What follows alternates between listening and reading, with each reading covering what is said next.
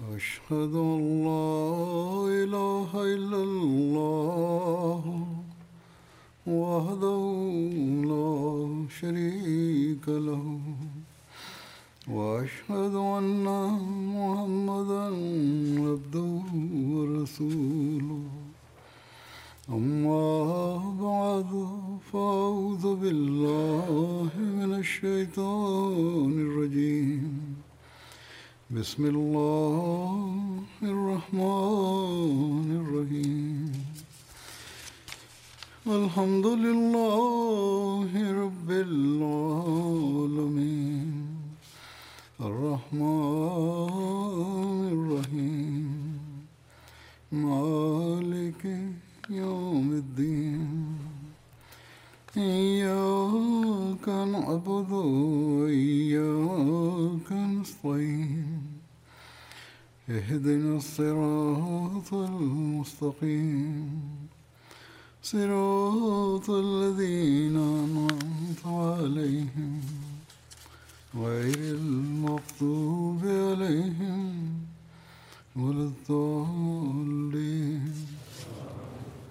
amsaidie sana anasema leo ni ijumaa ya mwisho ya ramazan ramazan imepita na watakuwa wingi ambao katika ramazan kwa ajili ya ibada na kwa ajili ya kujipatia mabadiliko makhsus watakuwa wamepanga mipango mbalimbali mbali, lakini hawakuweza kuitekeleza kama walivyofikiri. Wapo ambao wananiindikia katika barua na leo siku ya mwisho ya ramadhan pia baada ya saa chache inakaribia kuisha. Siku ya ijumaa ni siku yenye baraka ambamo saa ile inakuja inapokuwa muda makhsus wa kukubaliwa kwa maombi. Basi kama siku za ramadhan yetu pia kama siku za ramadhan hazikupita hivi?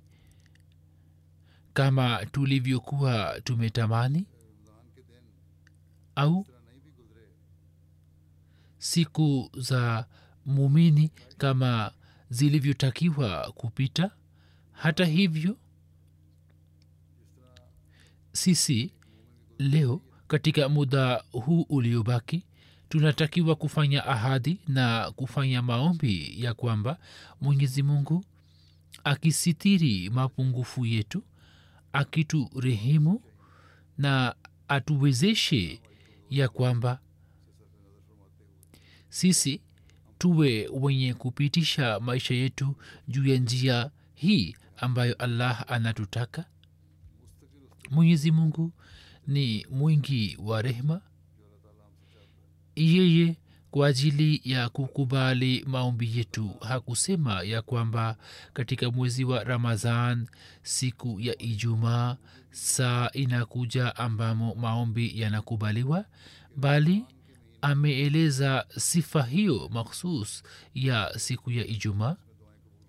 Basi kama leo sisi katika maombi yetu tutafanya ahadi hii ya kwamba sisi hata baada ya ramadhan hii pia tutaendelea kuongeza kiwango cha uchamungu wetu na kwa ajili yake tutafanya juhudi tutaendelea kufanya juhudi ya kupata ukaribu wa allah.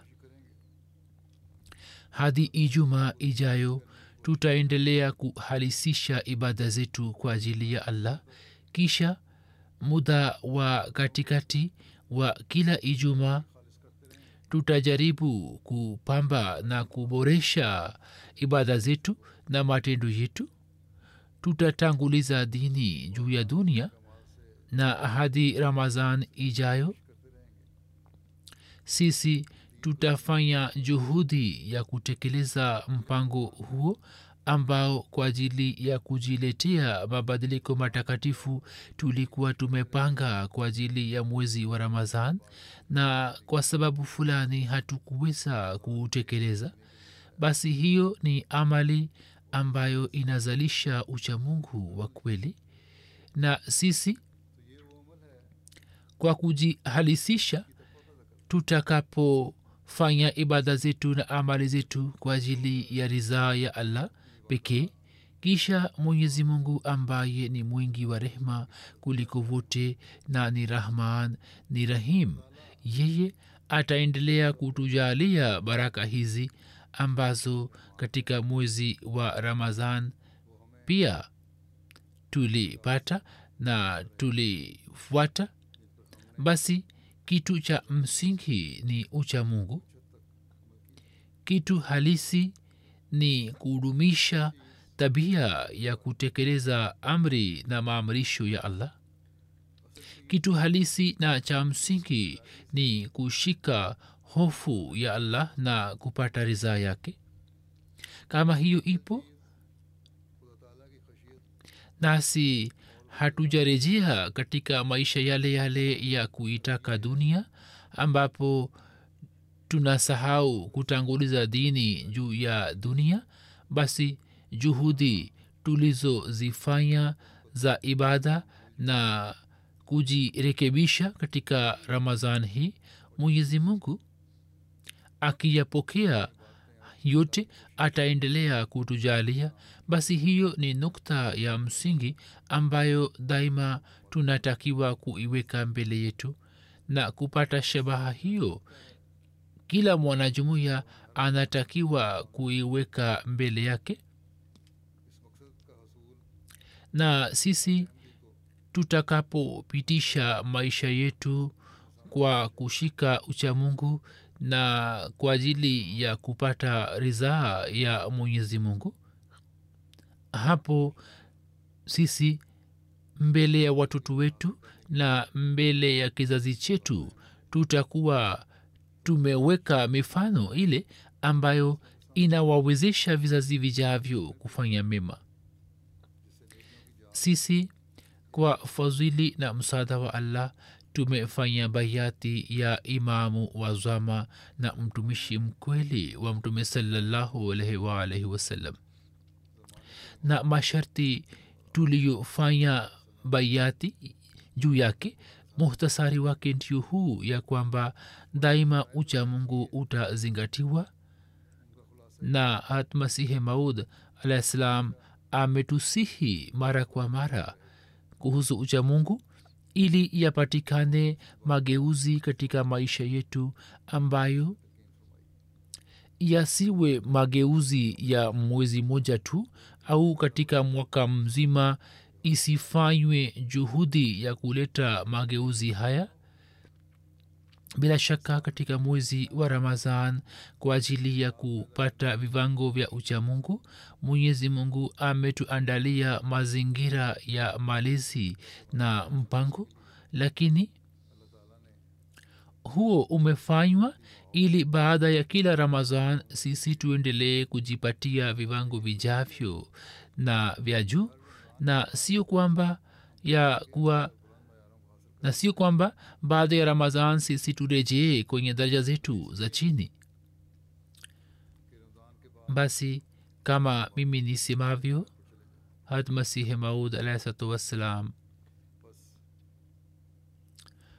Hat masihi maud alahi ssalam ametumwa ili kupandisha vivango vya uchamungu na kwa ajili ya marekebishi yetu.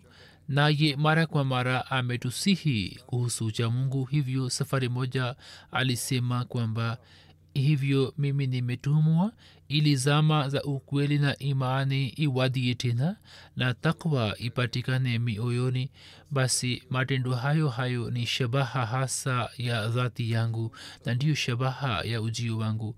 Alisema kwamba mimi nimeambiwa ya kwamba mbingu itakuwa karibu na ardhi baada ya hayo kwamba ilikuwa imekwenda mbali sana. Basi haya ni mambo ambayo daima tunatakiwa kuyaweka mbele yetu. Zama zake ambayo ikiwa na ukhalifa juu ya njia ya unabii sawa na bishara ya mtume salllahualwalh wasallam ni zama ya kudumu hadi siku ya kiama ndio waumini wake tu ambao wakisimama juu ya ukweli wana wajibu wa kuhifadhi imani zao na kufikia viwango vyake vya juu na hiyo haitatokea kwa kufanya mema ya mwezi mmoja tu au kwa kujikita katika ibada kwa mwezi mmoja pekee au kustawisha misikiti kwa mwezi mmoja tu. Mbali pale mlipokubali ukweli na kwa kumkubali yeye kuwa masihe maud alahsatu wassalam na mahdi mahud mmefanya bayati au tumefanya bayati hapo tunatakiwa kufanya juhudi makhsus ya kurefusha na kuongeza viwango vya imani. Na tutakapofanya hivyo hapo tutaingia katika watu walio na uhusiano makhsus na masihi maula islam ambao wameelewa shabaha ya bayati na wamejitahidi kutimiza haki yake na ndiyo hawa ambao mwenyezi mungu alimwambia hatmasihi maud alahsalatu wassalam ya kwamba mimi ni pamoja nawe na pamoja na wapendwa wako. Ili awe mpendwa wa mtu fulani. Hili ni sharti la msingi na linatakiwa ya kwamba mtu afuate maagizo yake na sawa na matakwa yake mtu apitishe maisha yake. Basi hapo mwenyezi mungu ametangaza mwenyewe ya kwamba yu pamoja na wapindwa wa hatmasihi maud alahsatu wassalam. Basi mwenyezi mungu akiwa pamoja na mtu fulani basi yeye hawezi kuwa na haja ya kitu kingine. Basi ni wenye bahati njema kati yetu ambao wamefanikiwa kufikia daraja hiyo ya imani ambapo mwenyezi mungu akawa pamoja nao daima dawamu na mtu akipata mwenyezi mungu basi dunia na akhira yake mujue kwamba imeboreka. Basi sisi kwa kushika ucha mungu tuna wajibu wa kutimiza shabaha hiyo ya hatmasihi maud alahsatu wassalam na hiyo itaweza kutokea ambapo sisi tutafanya juhudi ya kupata ridhaa ya allah na tutadumisha tabia hiyo. Yeye katika maandiko hayo amesema ya kwamba kisha mbingu itakuja karibu na ardhi na mbingu itakapokuja karibu na ardhi ndipo fadhili yake itatufikia na mwenyezi mungu atakuja karibu yetu.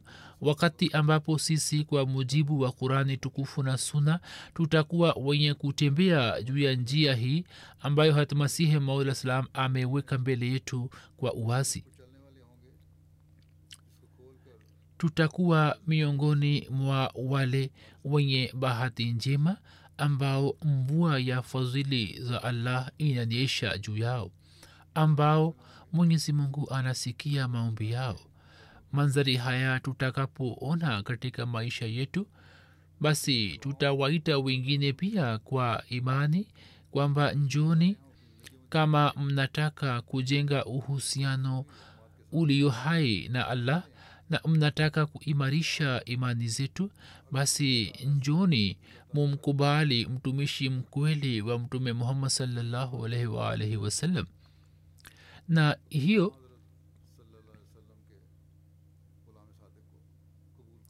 itatokea kwa kufikia kiwango cha uchamungu pekee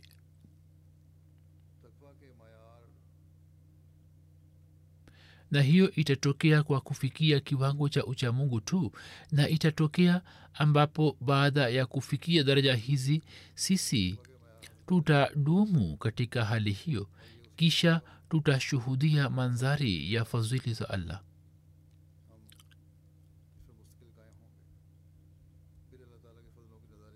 Basi miongoni mwetu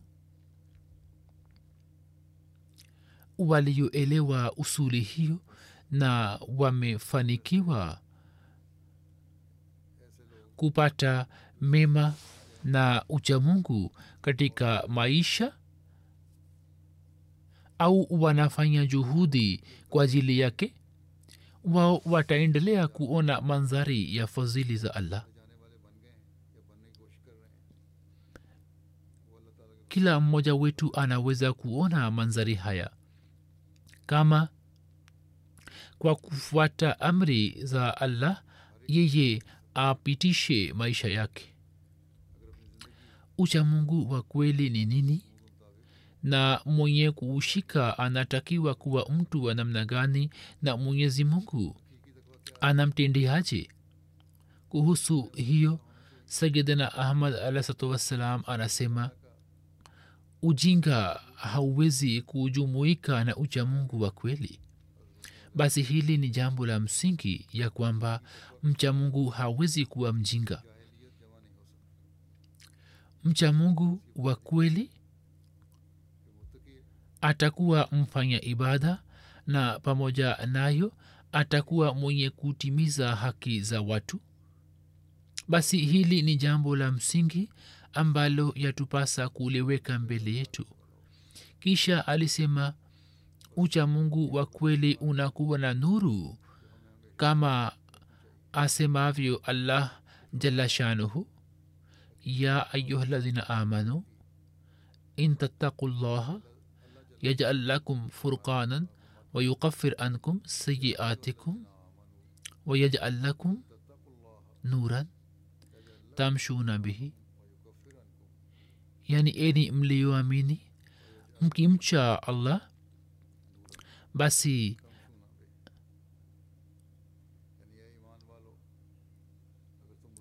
eni mliyoamini kama mkisimama kidete juu ya ucha mungu na kwa ajili ya allah mushike uchamungu kwa nguvu zote basi mwenyezi mungu ataonyesha tofauti baina yenu na baina ya wengine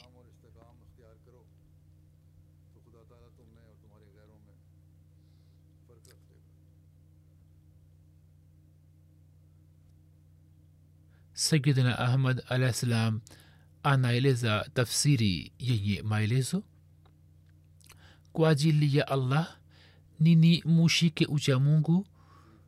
Na hapo mwenyezi mungu ataweka tofauti kati yenu na wengine ambayo ndiyo, hii ya kwamba nini mtapewa nuru ambayo kwayo nyini mtatembea juu ya njia zenu zote yaani nuru ile itakuja katika matendo na kauli na viungo na hisia zenu katika akili yenu pia itakuwa nuru na hata katika jambo lenu ndogo pia kutakuwa na nuru na katika macho yetu yenu pia nuru itakwepo na katika masikio yenu na ndimi zenu na kauli zenu na katika kila hatua yenu na kukaa kwenu kutakuwa na nuru na njia mtakazo zikanyaga zitakuwa na nuru. Ilmuradhi njia zenu zote na njia za viungo vyenu na hisia zenu zitajaa na nuru na nyini mtakuwa nuru yenyewe.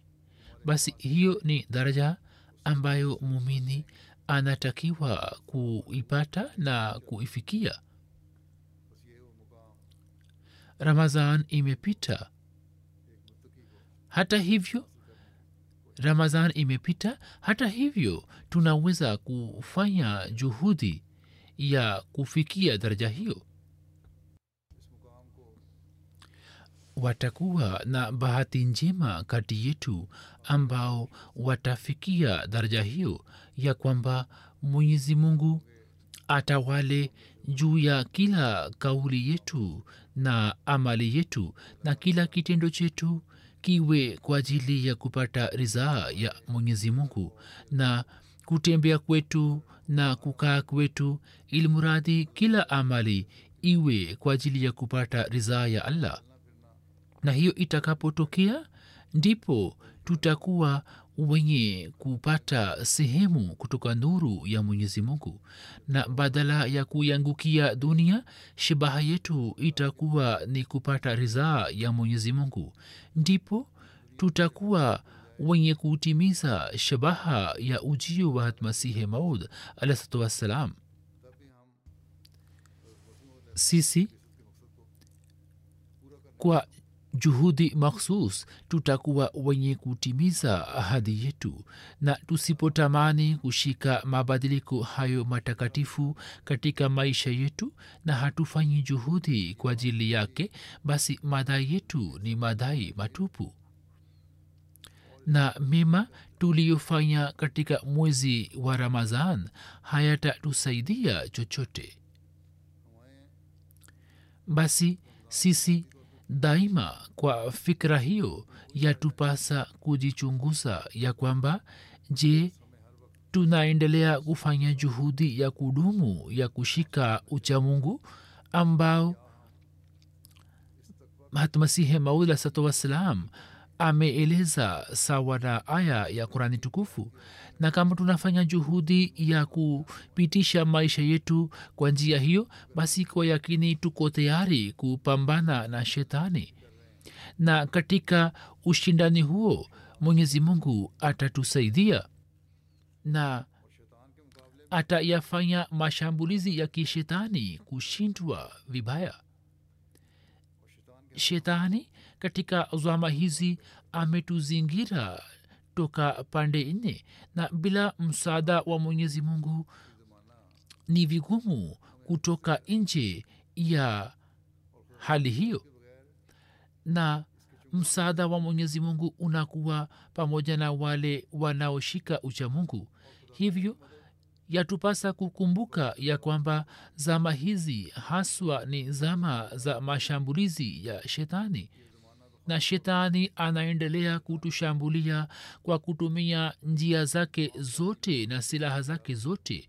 Ni, misham, ni mashambulizi ambayo mfano wake haupatikani katika zama za nyuma.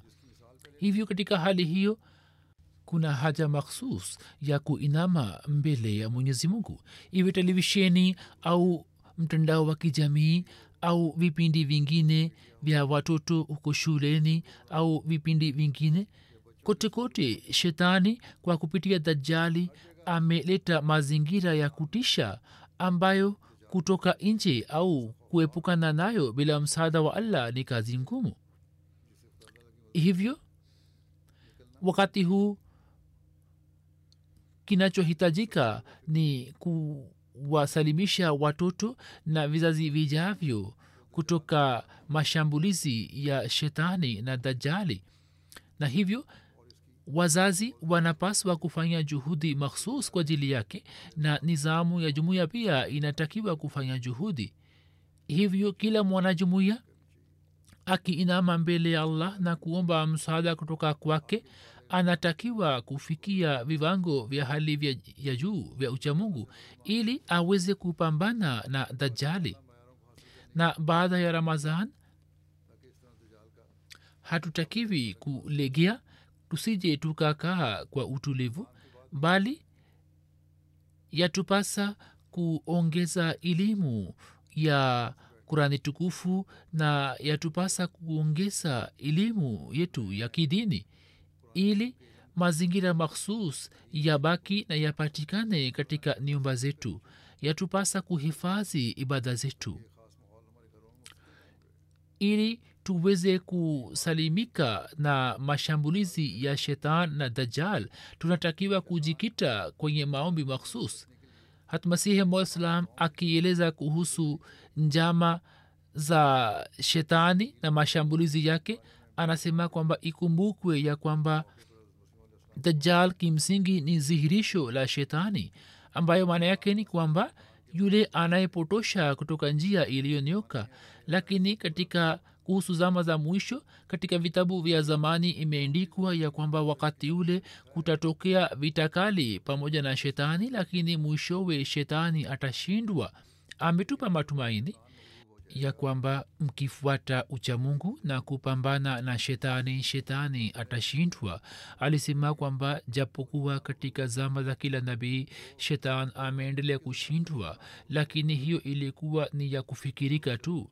Na kushindwa kwake kwa hakika kulikuwa kumekadiriwa na mikono ya masihi na mwenyezi mungu ametoa ahadi ya ushindi aliposema kwamba wajailu lazina tawauka fauka lazina kafaru ila yaumi lqiama yani wafuasi wako wa kweli nitawapatia ushindi juu ya wengine hadi kiama basi kwa ajili ya kuwa wafuasi wake wa kweli na kufuata mafundisho yake tutalazimika kushika uchamungu alisema kwamba shetani katika zama hizi za mwisho anapigana vita kwa nguvu zote lakini ushindi wa mwisho utakuwa ni ushindi wetu inshallah. Basi ahadi ya kutusalimisha na mashambulizi ya shetan na dajjal mwenyezi mungu ametoa ahadi hii kwa hat masihi maud alah salam. Na yeye akapata ufunu huo mara mbili mara tatu lakini wenye kunufaika na ufunu huo kweli kweli ni wale tu ambao watakuwa wenye kumtii kweli kweli na watafuata mafundisho yake. Kuhusu hiyo safari moja sayidina ahmad alah ssalam anasema kwamba huu ni ukweli ya kuwa yeye atawajalia wafuasi wangu ushindi juu ya wapinzani wangu hadi kiama lakini jambo la kufikiri ni hili ya kwamba katika mutabain kwenye wafuasi kila mmoja hawezi kuingia kwa kufanya baiati tu juu ya mkono wangu katika wafuasi wangu kila mmoja hawezi kuingia kwa kufanya baiati juu ya mkono wangu tu mpaka alete hali kweli kweli ya utii ndani mwake. Hawezi kuingia katika wafuasi. Ini asipotii kweli kweli utii kana kwamba amalize kwenye utii na afuate nyayo zangu mpaka wakati huo neno la itiba yani utii haliwezi kutumika juu yake. Alisema hiyo inaniambia ya kwamba mwenyezi mungu ameweka jumuiya kwa ajili yangu ambayo iwe inanitii na mwenyezi mungu atanipatia jumuiya atampatia jumuiya tuwe sisi au wengine waleo au wakesho waliopita au wengine jumuiya hii lazima atapewa. Hii ni ahadi ya allah. Hivyo maneno hayo yanatutikisa. Kuna haja ya kufanya hisabu na kujichunguza kwamba kuna vivango gani vya utii wetu. Je sisi tunaendelea kuwa warisi wa maombi ambayo hatmasihi mola salam amefanya kwa ajili ya jamaat yake na kwa ajili ya wafuasi wake wa kweli? Je tunaendelea kuwa wenye kupokea fadhila za allah ambazo ahadi yake allah alikuwa amefanya naye? Je tunaendelea kufanya juhudi ya kufikia vivango vya uchamungu ambavyo hatmasihi maud saa salam anataka kuviona katika wanajumuiya wa jamaati yake.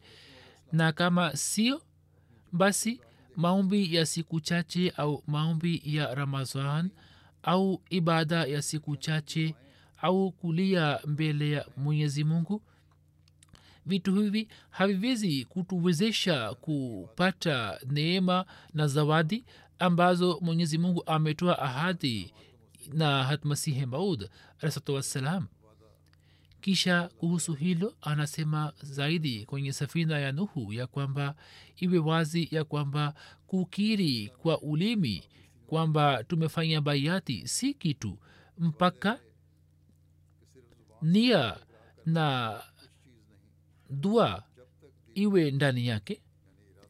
Yaani mtu awe na azma na pia afanye maombi na kisha afuate kweli kweli. Basi alisema kwamba mtu anayefuata mafundisho yangu kweli kweli yeye anaingia katika nyumba yangu hii ambayo kuhusu nyumba hiyo mwenyezi mungu ametoa ahadi ya kwamba ini uhafizu kula manfidar yaani kila mmoja ambaye yumo ndani ya ukuta wako mimi nitamsalimisha basi hii ndiyo tiba ya kuepukana na kila shida na balaa ambayo hatmasihi moa salam ametuambia. Sawa na mafundisho yangu kwa kujihalisisha mufanye juhudi ya kuja katika uhifadhi wa allah. Kisha muone jinsi allah atakavyo wasalimisheni kutoka mashambulizi ya shetani na, na dajali bali mwenyezi mungu atatupatia silaha ambazo kwa kutumia kwazo tutakuwa wenye kupata ushindi juu ya shetani. Yaani tutakuwa tumejisalimisha na pia tutakuwa tumemua shetani. Na tutakuwa wenye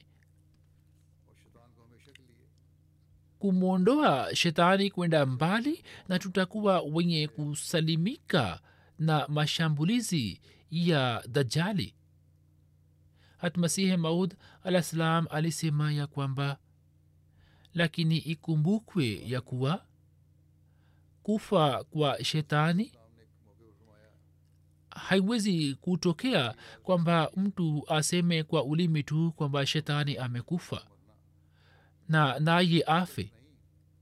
Bali nini mnapaswa kuonyesha kwa matendo kwamba kwa kweli shetani amekufa? Mauti ya shetani. Hamtakiwi kuthibitisha kwa kauli bali mnapaswa kuthibitisha kwa matendo. Yaani musije mkatangaza kwa mdomo tu kwamba shetani amekufa bali kila kitendo chetu kila amali yetu kila hali yetu iwe inaonyesha ya kwamba sisi tumemmaliza shetani. Anasema kwamba hii ni ahadi ya allah kwamba katika zama za masihi wa mwisho shetani atakufa kabisa.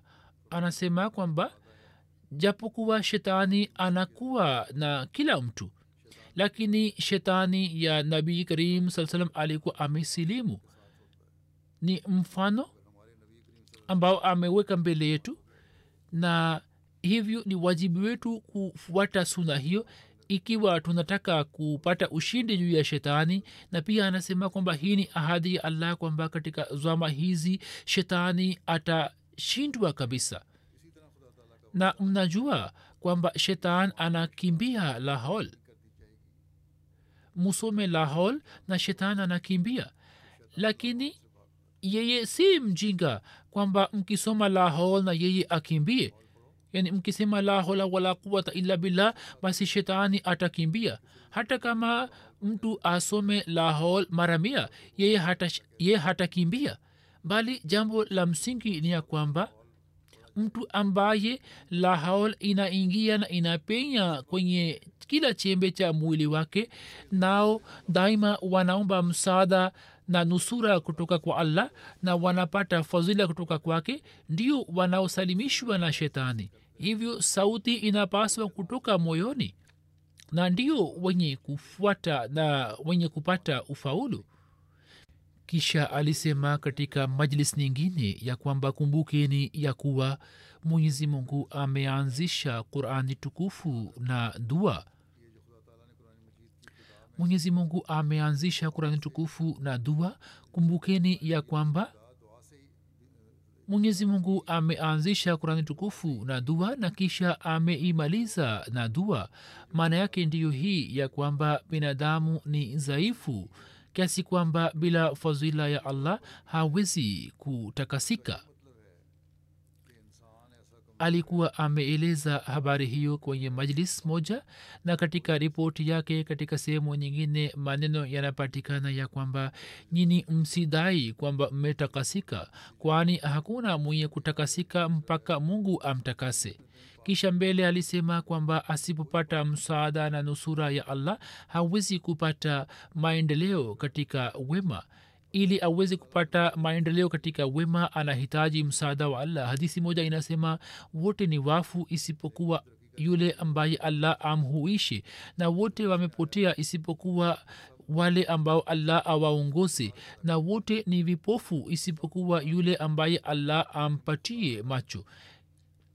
Ilmuradi jambo hili ni la kweli ya kwamba mtu asipopata fadhila ya allah basi ajue kwamba dunia inaendelea kuishika na wanaopata uhuru kutoka hali hiyo ni wale tu ambao allah anawapatia fadhila yao. Lakini kumbukeni ya kwamba ili muweze kupata fadhila ya allah mtalazimika kufanya dua. Na msifahamu kwamba dua ni kusema kwa maneno tu bali dua ni mauti ambayo baada yake uhai unapatikana. Kama kuna ubeti katika punjabi kwamba jo mange so marahe mare so manganja yani mwenye kuomba analazimika kukubali mauti. Kama mna azma ya kukubali mauti basi muwe wenye kuomba. Kama mnaweza kufanya hivyo kisha mtakuwa wenye kufanya dua alisema kwamba katika dua kunakuwa na athari fulani ya kisumaku ambayo inavutia fadhila. Hii ni dua hii si dua kwamba mtu aseme kwa mdomo ihdina sirat almustaqim na moyoni mwake awe na wazo kwamba biashara fulani atafanya hivyo na atafanya vile kitu fulani kimebaki nje na kazi hii ningetakiwa kufanya hivyo. Kama nikifanya hivi basi itakuwa hivi.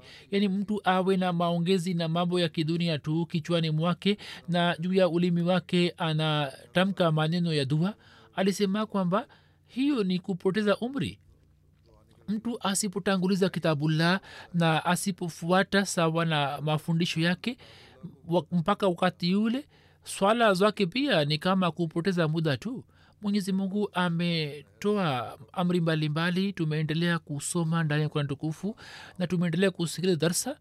Mufuate na muangalie na kisha maisha mtakayopitisha ndiyo maisha ya kweli na ni maisha ya wale ambao allah anawajalia fadhila zake. Kisha anasema ya kwamba ndani ya qurani tukufu imeandikwa wazi ya kwamba قد أفلح المؤمنون. قد أفلح المؤمنون الذين هم في صلاتهم خاشئون يعني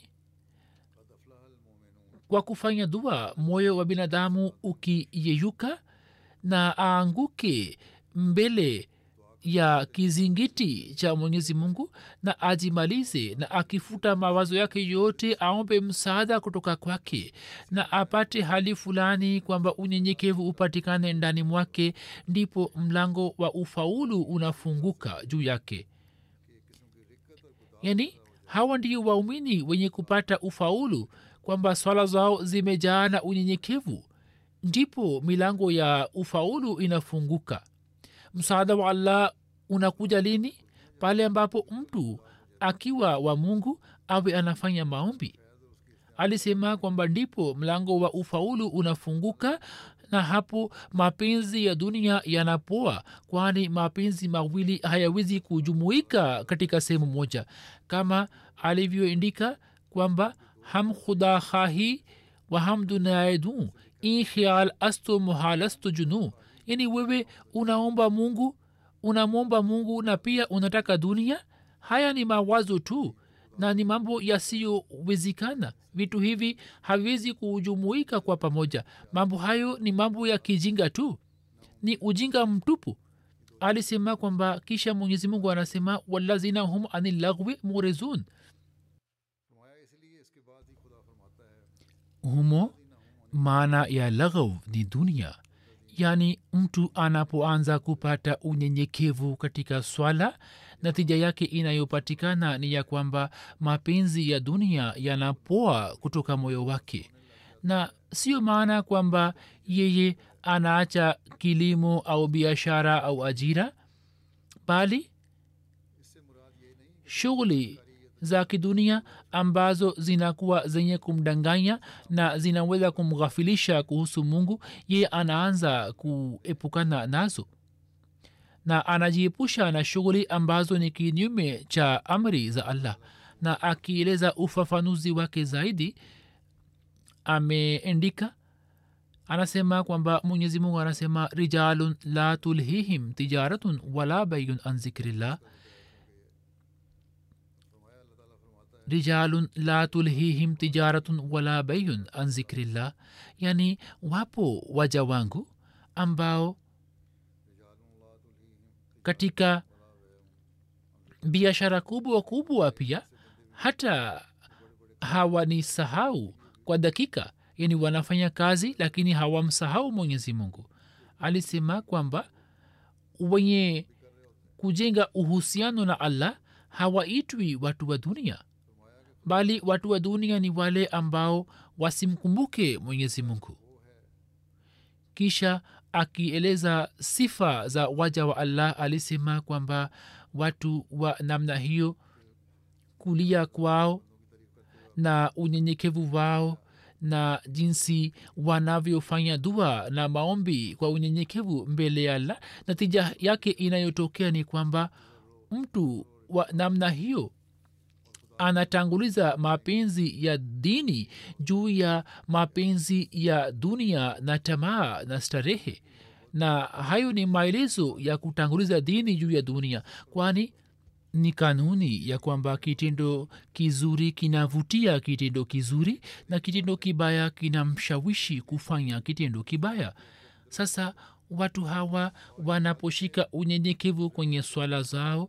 Natija yake inayotokea ni kwamba wanaepukana na mambo ya upuuzi na wanapata wokovu kutoka dunia hii iliyo chafu na mapenzi ya dunia yanapoa na mapenzi ya allah yanapatikana moyoni mwao. Sala zinawaelekeza upande wa mema na pamoja na kufanya biashara za kidunia wanakuwa hawana shabaha ya kuipata dunia.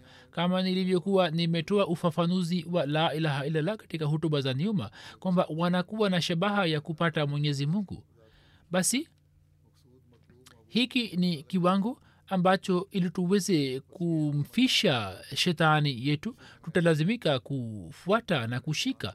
Na kama tunasoma la haol ili tuweze kumkimbiza shetani basi daima tuwe na jambo hili kichwani mwetu ya kwamba mwenyezi mungu ndiye mmiliki wa nguvu zote na uvisu vote hata jani moja haliwezi kuanguka bila izni ya mwenyezi mungu kusema wengi wetu wanasema kwamba hii ndiyo imani yetu na sisi tunakubali.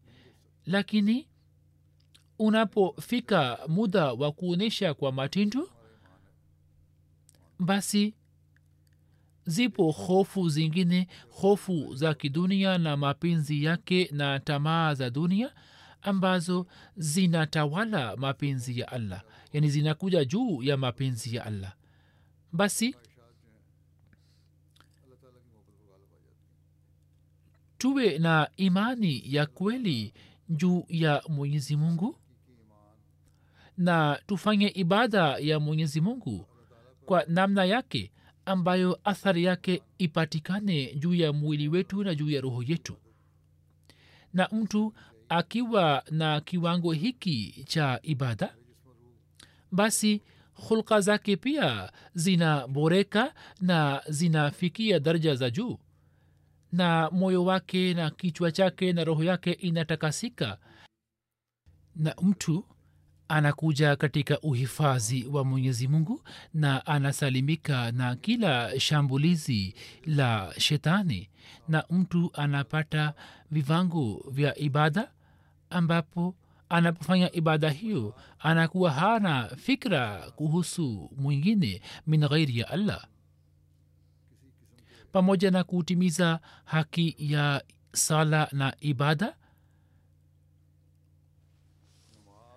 Sisi tunapaswa kukumbuka jambo hili ya kwamba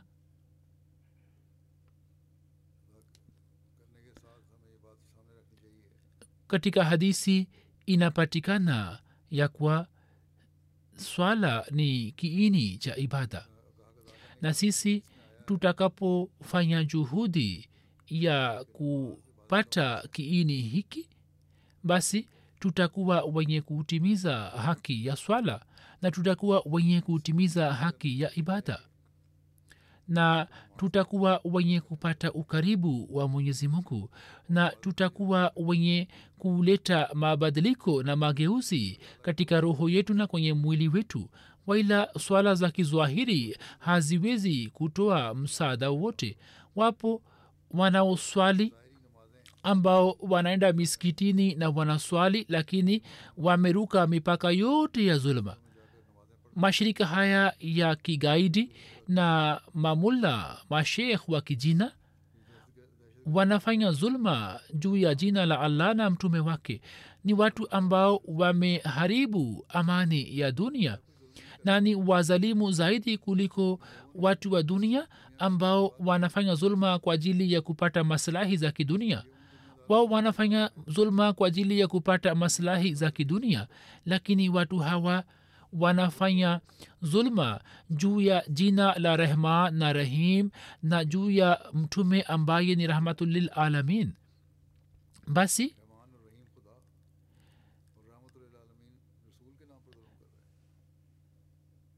mwanajumuiya mmoja anapoona mifano yao mibaya basi anapaswa kushika mifano mizuri ya mafundisho ya islam. Na swala zetu na ibada zetu na maombi yetu yawe kwa ajili ya kupata ridhaa ya allah subhanahu wataala na tukifanikiwa kupata shabaha hiyo basi tutakuwa tumetimiza baiati haki ya baiati yake. Na tutakuwa tumepata fadhila na baraka za ramadhan swala zetu zinatakiwa kuwa za aina gani na kivipi tunaweza kutimiza haki zake? Kuhusu hiyo hatmasihi mola salam anasema ya kwamba kumbukeni ya kuwa swala ni kitu ambacho kinaondoa matatizo yote. Swala ni kitu ambacho matatizo yote yanakuwa rahisi na mabalaa yote yanaondoka lakini maana ya swala siyo swala ambayo watu wa kawaida wanaswali kama desturi tu bali maana yake ni kwamba swala ambayo moyo wa binadamu unayeyuka na mtu anaanguka kwenye kizingiti cha allah na anamaliza kwenye njia yake. Na pia mufahamu kwamba mtu hatunzi swala zake kwamba mwenyezi mungu ana haja zake. Tuna swali na hatuswali kwamba mungu ana haja ya swala. Mungu alisema mungu hana haja ya swala zetu.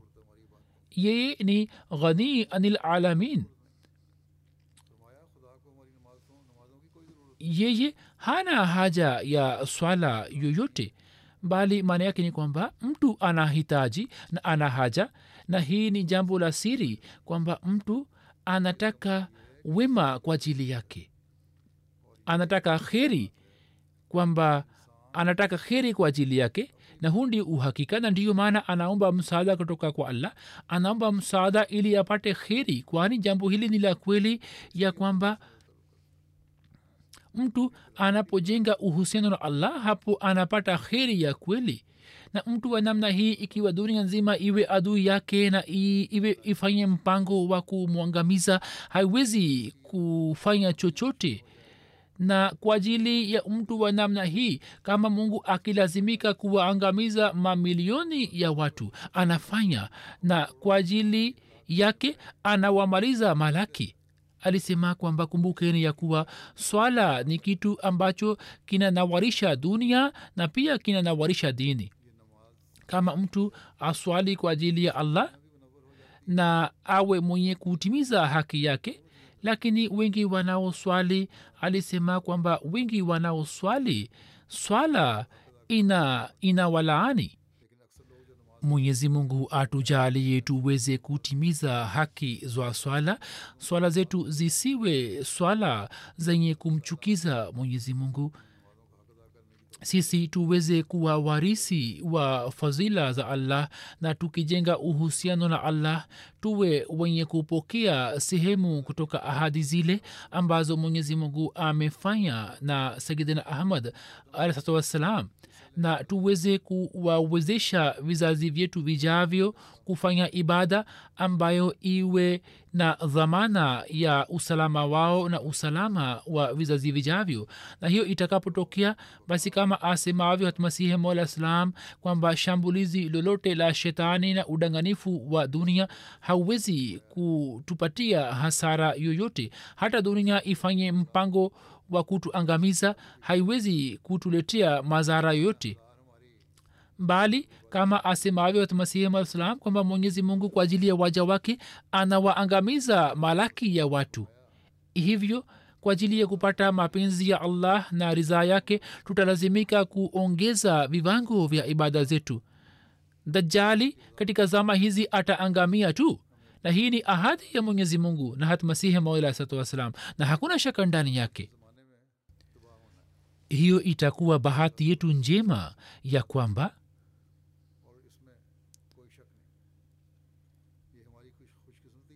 sisi tukiongeza vivango vya ibada zetu na tukiboresha hali zetu tuingie katika watu wale ambao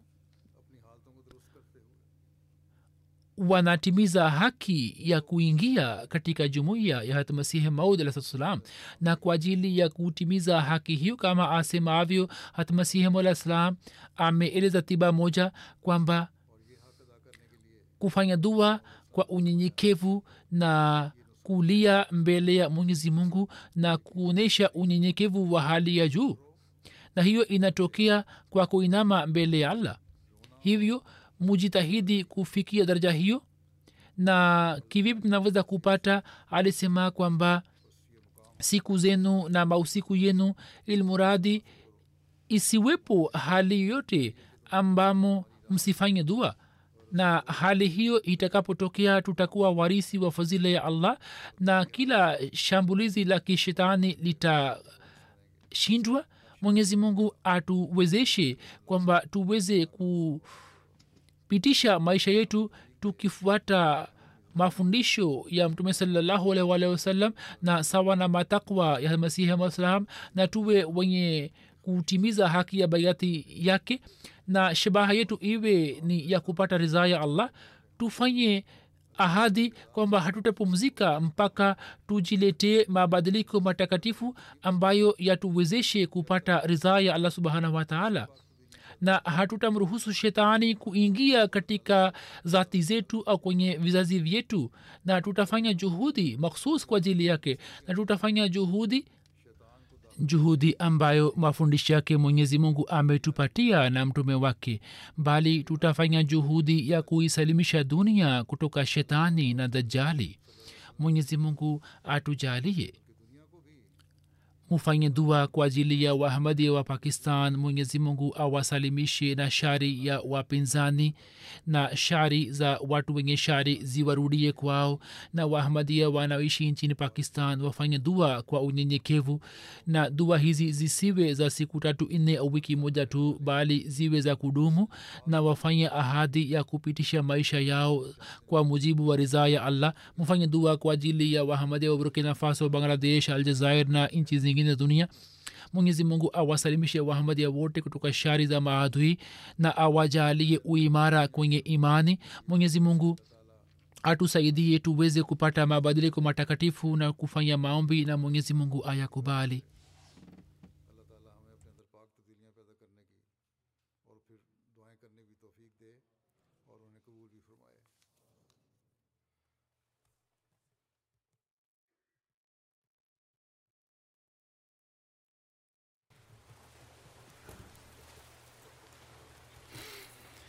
الحمد لله الحمد لله نحمده ونستعينه ونستغفره ونؤمن به ونتوكل عليه ونعوذ بالله من شرور أنفسنا ومن سيئات أعمالنا.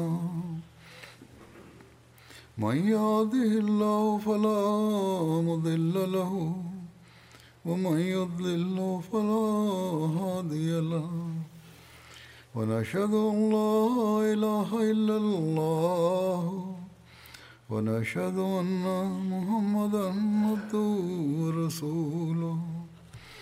عباد الله رحمكم الله. إن الله يأمر بالعدل والإحسان وإيتاء ذي القربى. وينهى عن الفحشاء والمنكر والبغي يعظكم لعلكم تذكرون اذكروا الله يذكركم ودوه يستجب لكم ولذكر الله أكبر